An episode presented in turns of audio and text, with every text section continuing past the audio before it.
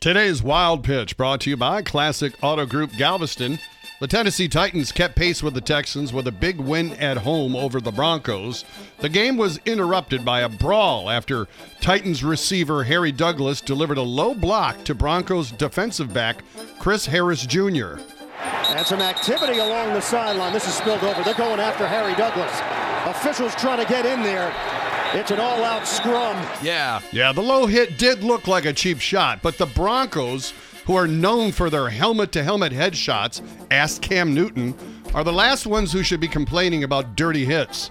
A low blow is certainly career threatening, but at least that player will remember his children's names when he gets old. That's today's wild pitch.